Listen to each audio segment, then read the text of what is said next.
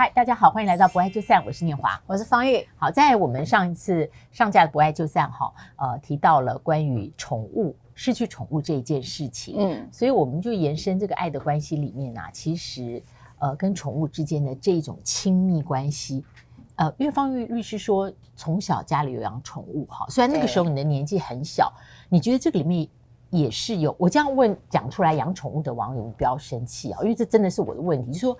这里面建立的亲密关系，也是一种有知有感的特殊亲密关系吗？我我觉得，像我从小到大就有一只呃博美狗，就陪着我长大了哈，一直直到我结婚上了台北之后就没有啊、呃、就没有办法一起。但是你知道那里头有好大的罪恶感，就好像遗弃了它一样，因为它就放在娘家，没有办法带到我我新的住家哈，就是我台北的住家。那所以我那次我们呃访问薇姐的时候，她在讲她那个例子的时候，我很有感。那只是她很有勇敢，因为我觉得分离这件事情需要薇姐跟张大哥这个年纪可能扛得住。那我那时候还年轻，上大大学，然后我后来大学就就到中部念书，所以就离离开他有点距离哦。我发现那个分离不太容易去消化这个情绪，然后我都会用疏离。再来分离，嗯嗯，好，这个这个这个这一句我懂，嗯嗯，对，都用梳理再来分离哈，嗯，所以那时候痛才不会这么大感，但是经常会梦到这个毛小孩，所以呃，我觉得毛小孩对于我来讲不是不是那个物种哈，是真的是一个呃动物，对我来讲它是一个类，就很像人类一样的家人哈。嗯我觉得有点像半人类啊，所以我们法律上一直把它视为动物。到这件事说你没有跟上潮流，哎哈，因为国外有一个宠物抚养法，好，就是说只是说还就我举例啊，我们在处理离婚案件的时候也会遇到，呃，你如果家里你们共同养了一只毛小孩的时候，那请问在离开的时候，这个毛小孩怎么处理嘛？那这个一定就是我们在处理家事案件比较会碰到的。了解。那今天这个网友哦，他跟我们两个共同分享的。这一个案例呢，我们也来跟观众讲一下。嗯，在这个故事里面呢，这个女性朋友啊，她养了呃一只狗，她认为呢，她这一生里面到目前为止，她最大的幸福是从从这个狗一开始的时候，她一直陪着这个狗成长。哦，然后呢，时间很短暂，因为这个狗的岁呃寿命岁月八年，这个狗狗就过世了。那这八年里面，呃，这个女性她经历了两段婚姻。在这两段婚姻里面，他失落的时候，还有他很痛的时候，他认为这个世界上是这个狗陪在旁边，呃，完全的了解他啊，分享呃，承担他的痛。所以呢，后来他帮这个狗真的办了一个告别式。那他的家人呢，全部参加告别式，也参加了这个狗后来的火葬仪式。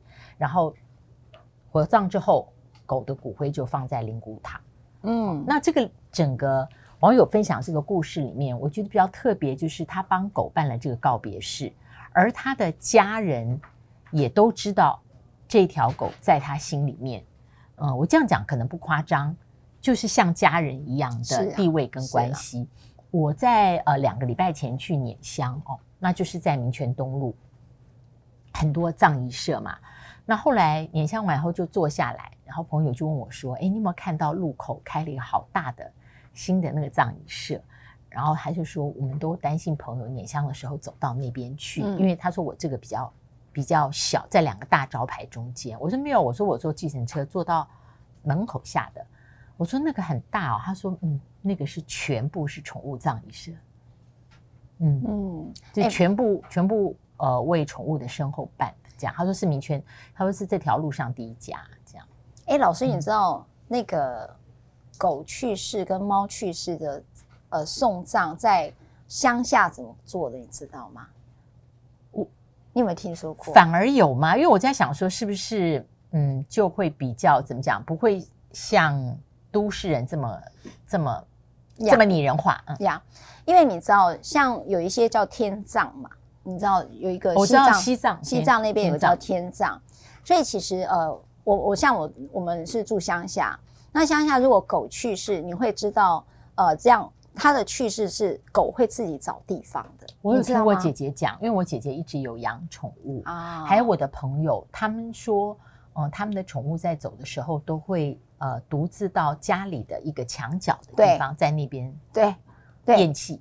很很特别的，就是说，呃，我我我们我我那个家的狗哈，它会去自己找草去吃。他们他们我们没有去看医生，因为我觉得我到台北才知道，哦，有像你刚才讲有葬仪社，然后又有这个呃宠物的旅旅社，就是如果你要出国，那你就可以寄放在那里嘛，好、嗯嗯，对不对？然后还有一个就是呃宠物的医院，嗯，嗯，然后医院又有照 CT 啊，有很多各种设备，打点滴啊什么吊点滴。后来我才知道猫血是没有，所以猫血的那个。呃，所有的家人们特别的团圆啊，应该讲特别的有凝结力啦。也就是说，如果这个血没有的话，他就讲，譬如说台北某中正区，举例中正区有没有可以捐猫血的？然后在哪个宠物店，然后那样的养猫人士就会赶快来捐血。你知道，他们他是一个互助团体哈，所以我就知道毛小孩在目前的独居或不婚不生的这样的一个社会趋势之下。那养猫猫小孩的特别多。那我要讲的，我们的乡下不会看到医院，也不会看到葬仪社。所以狗是不是会自己会去吃草？所以我妈以前是这样跟我们讲，她是真的去吃草。那你就觉得说，哎、欸，它怎么知道吃什么草？这点很厉害。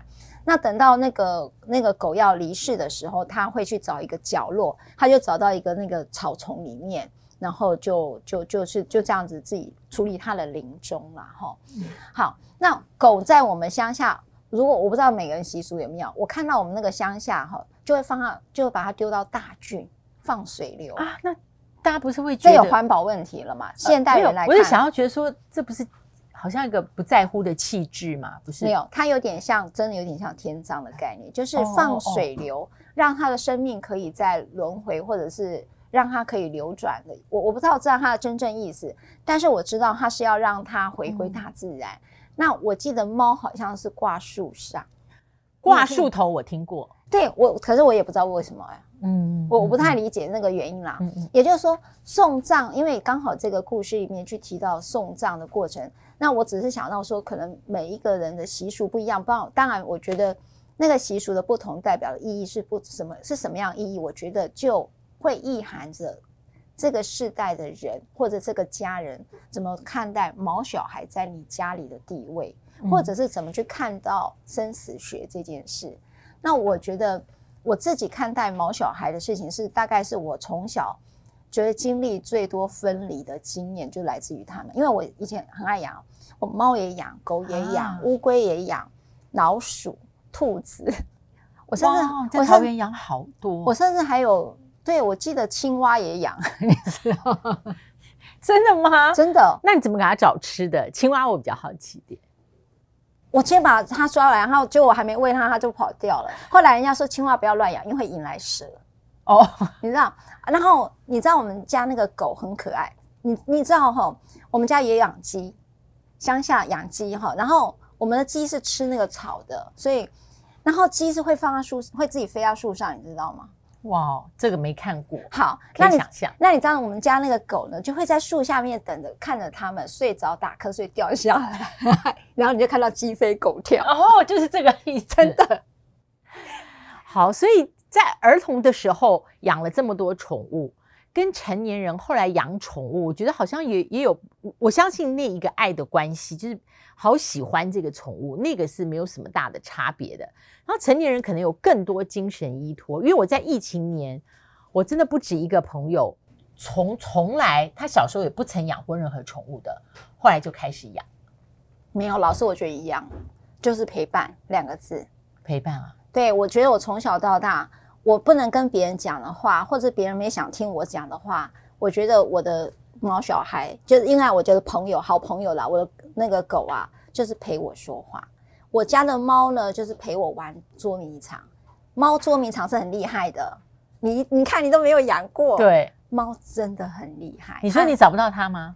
没有，它会捉迷藏。它譬如说，我我举个例子啊，你看你真的要听吗？嗯，它就是譬如说，猫咪我们要吃吃饭喽，然后呢，他就故意躲在那里，然后等着你去找他，很有趣，很有趣。然后后来呢，我找到他，然后换我觉得说哇，我这样找你，你就故意跟我捉迷藏。然后换他走过去，要走过去的时候，我就躲在墙壁旁，我就躲在那个墙壁后面。他走过去的时候，我就哇，然后他整个跳起来，你知道？我跟你讲，很好笑。然后我在那边念书，他就会玩我头发。然后我那个笔呢，他就会故意弄你的笔，他就一直陪伴你。我的好朋友真的是猫跟狗，嗯、还有小鸟。所以你可以非常理解今天个案的这一个女性后，她就是她八年里面，呃，她养的这一个宠物。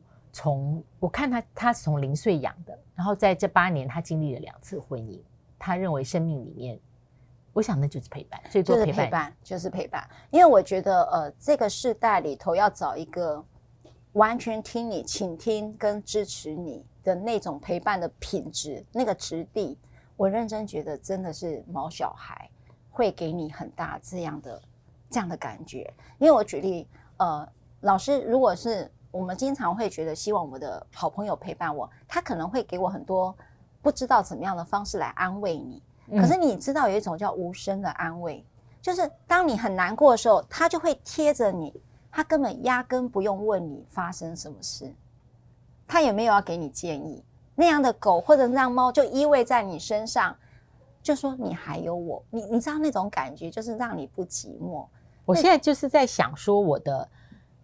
因为我没有养宠物，我想说我的朋友里面，我的家人里面有没有这样子的一个无声的陪伴？目前我还没有想起来，因为时间很短，真的没有，就很少见。然后那个倾听跟你知道，你能够表达出那个感受的事情，你跟他讲，你会知道他不会再转述出去。嗯、那种呃安全的陪伴，真的也没有，嗯，对不对？然后我想要无声的陪伴里面，我也觉得。